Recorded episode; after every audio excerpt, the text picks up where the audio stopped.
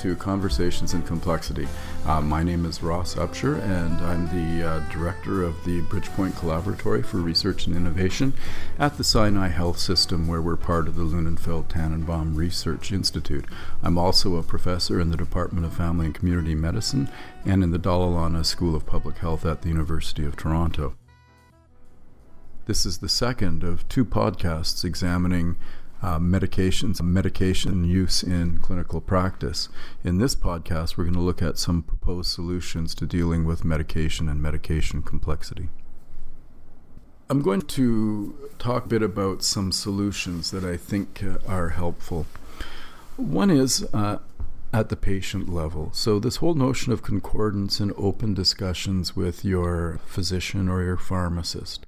So, the National Institutes of Health, for example, has put together a list of uh, questions you should ask your uh, physician when a drug is being prescribed. Is it needed? How do we know it's going to work? How often do I have to take it? What are the consequences of missing a dose? Are there any alternatives to uh, taking the medication? And this is important because all medication should be taken uh, with informed consent, which means that you know the uh, consequences of taking the medication, all of the benefits and harms, as well as what alternatives you might have, and what would happen to you should you decide not to take the medication at all. So, this again requires that we open up sufficient time or create our systems of care where we have sufficient time to have these conversations because I know from our own research and my own practice uh, that uh, medication management is one of the major uh, tasks that um, patients and physicians are engaged in. Oftentimes, it takes quite a bit of time just to renew medications if you're on 10, 12, 15. I think the most medications I've seen a patient on is 39. And we need to create structures that permit physicians and patients to have discussions about the purpose of their medication, how they know it's working, when they know it's not, how would they identify an adverse effect from a medication if they had one. And this means uh, that we need a more time rich env- environment or we need to engage uh, with uh, other allied health professionals like pharmacists to play a role in primary care to aid in managing uh, our medications. And the reason this is important, and I'm going to highlight throughout this complexity series, that the one thing that we need to manage complexity is more time to think more carefully about what it is we're doing and why. So, Bandolier, which is a journal that came out of the uh, Oxford Center for Evidence Based Practice for some time, uh, was one of my saddest days when they uh, ceased publication. But they did a little study, uh, a little uh, profile on what patients want to know about adverse effects of medications.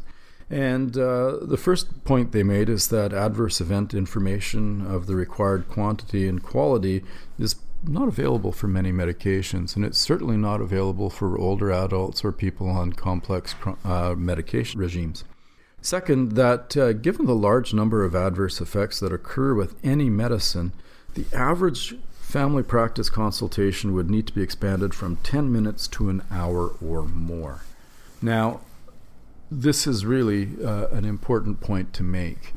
One of the things we learned in our uh, clinic, where we were taking some of the most complex older adults and trying to figure out a uh, uh, the best kind of care plan for them, was that medication issues were uh, probably number one or two uh, on the list of things that we had to work with. Sometimes the pharmacist would take an hour to an hour and a half just to get clear which medications the patient was on and why, and then adapt that medication list to the particular learning needs of the patient. Now, most people would then push back and say, oh my God, we, we, we just can't afford that kind of time. And I'm going to argue uh, we can't afford not to take the time. So, if we're unclear about the safety and effectiveness of the medications, and if we're going to use medications as the primary manner uh, by which we manage chronic diseases, then we really need to create the space and time to understand uh, medication regimens. So, patient level and provider level. Have a very honest conversation about the need. And I think patients need to be empowered to ask much better questions of, of clinicians about why they're on medications. So, as someone who's trained, you know, hundreds of primary care physicians uh, in medicine, I would often watch uh, interactions because we would watch the interactions because it was a training program. And the patient would come in and say, Doctor, why am I on all these medications? And I'll just say parenthetically, I've had very few patients come in and say to me, Dr. Upshur, I don't think I'm on enough medication. So usually they want to come off. And then you ask the question, what's this medication for? And let's say it's a blood pressure medication. So why should I be on a blood pressure medication? Well, it risks reduces your risk of a heart attack or a stroke. You don't want that to happen, do you? And the patient would say, no. Well, I guess I'd better stay on it then. And you go through each of the medications and you get a similar answer. But the question to ask is not to, in, in reply is well, given my age and my constellation of concurrent chronic conditions, how much risk reduction will I get from lowering my blood pressure? And there we'll have to own up to what the title of that article is. Well, it's uncertain. And how uncertain is it? It could be very uncertain because the direct understanding of many of the effects of these medications on older adults is unclear. So, patients asking better questions, clinicians having more time and resources to deal with the medications and the medication issues and that means changing how we configure our uh, care systems. The second thing that we desperately need, and it exists in many other jurisdictions, is a fully functional, up to date electronic medical record that transports between different uh, locations of care that always has the up to date and accurate medication list. One of the things we got interested in was the very nature of medication regimes and lists themselves. I started to think of them as life forms. They have replication, uh, they have errors in transcription. They're just like cellular organisms. Now, what do I mean by that? We did some studies where we looked at medication regimens in, in a patient chart. So, typically, the primary care chart will have on it your medication list. And the question is is it completely accurate? Is it reconciled? And the answer is likely not. The second question to ask is Are there other medication lists in my medical record that people might think represent my medication regimen? And the answer to that is probably yes. And uh, in one of our cases, we found nine non identical medication lists on a patient chart. Now, these would be found in admission to hospital notes or visits to the emergency room or a visit to a specialist. But uh, we found that none of these medication records were identical to each other, which means that clinicians can only make decisions on the basis of the information they have at their disposal. So, the reason why we were looking at this case in the first place was we were asked a question Should this patient be on two medications for a particular condition? And the answer to the question was simple no, they should only be on one of these medications. But I thought the more important question was how did this person get on two of these medications in the first place?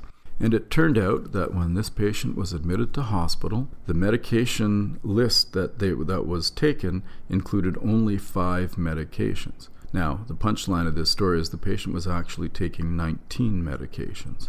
And one of the medications was for a condition that worsened or aggravated while they were in the hospital.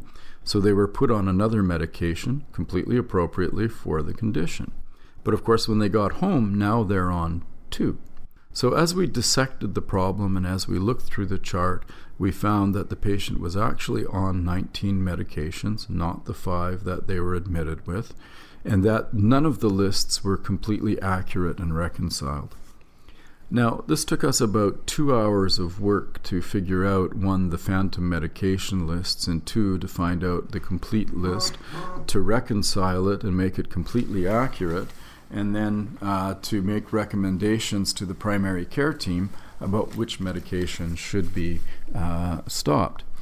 Now, all of this, of course, could be prevented and avoided if there were such a thing as a portable record of medications that could be updated at every visit.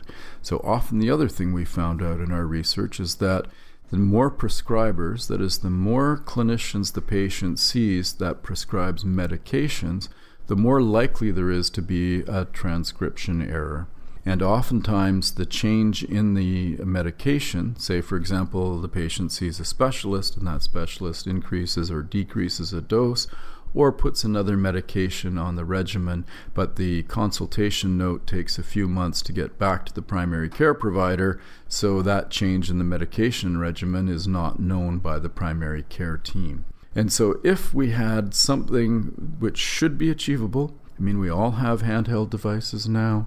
Uh, you know, you know, iTunes can tell me which music I like that other people like, and uh, there should be some way that we can solve this. I know in certain parts of Europe they have uh, electronic medication records which are accessible by any prescriber in the system, and they're linked to pharmacy records, and they're complete and they're accurate. So we really need to get that in Ontario. So that leads us to some system issues. So pharmacists and uh, clinicians need to collaborate. Uh, we need to have integrated systems of information transfer. We need to have routine flags for when we should be doing a medication review. Any person that's discharged from a healthcare institution should have their medications reviewed and not just to make sure that they're complete and accurate and reconciled, but any what are called potentially inappropriate prescription or high alert medication is flagged and a message given to the uh, uh, primary care physician to address these issues. But the large number of primary care physicians are going to be uh, hard pressed if they don't have access to expanded uh, access to trained uh, clinical pharmacists to help them with this. Some of this could take place at a pharmacy so long as it's connected to the primary care record. So the MedsCheck program we had uh, have in Ontario doesn't necessitate that a note be sent to the primary care physician that the uh, medication regimen has been changed. And lastly, we need some policy change. We need some policy support to actually invest in research to understand how we best uh, support uh, clinicians in appropriate prescribing. Now, there's been some welcome developments in the uh, last uh, few years, and I'm just going to uh, highlight these in conclusion. So in Canada, there's been the uh, creation of the uh, Canadian Deprescribing Network, or CADEN. And this is a group of uh, multidisciplinary clinicians uh, led by Cara Tannenbaum at McGill and Barb Farrell at the University of Ottawa that does systematic reviews and writes deprescribing algorithms for classes of medications for which the balance of the evidence indicates that at a certain time uh, the medication is likely not achieving any therapeutic goals. So that's a really important group moving forward. There's the Choosing Wisely initiative, which started in the US with specialty medical uh, groups coming together to get consensus upon uh, what sort of uh, common clinical uh, behaviors that probably ought not to be done uh, should be uh, stopped, and the geriatrics group has actually named some classes of medications. So, sleeping pills in older adults, for example, is I think one where we have very good evidence that they do far more uh, harm than good.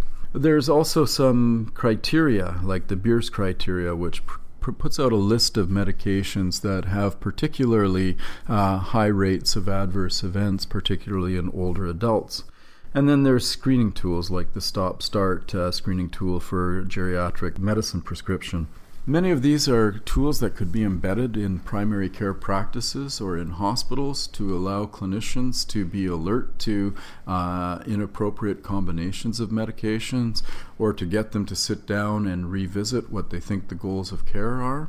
And the other thing we can do is we can uh, work towards simplifying medication regimens in the first place. So, our goal is that the best treatment regimen for a complex patient is the simplest one to achieve the explicitly stated goals of the patient that are agreed upon by their caregivers and their clinicians. I think if we had better communication amongst prescribers, if every physician knew who else was seeing that patient and prescribing, if we had a form of uh, medical record that could be updated, and we had a system of care in place uh, that we would move away from concerns for of how many pills of polypharmacy to what we would call MOP, you know, medication optimization planning. And uh, I don't think this is a problem that's going to go away anytime soon, but uh, I've seen some bright lights on the horizon indicating uh, that a very important and critical aspect of complex healthcare is being addressed. Thank you.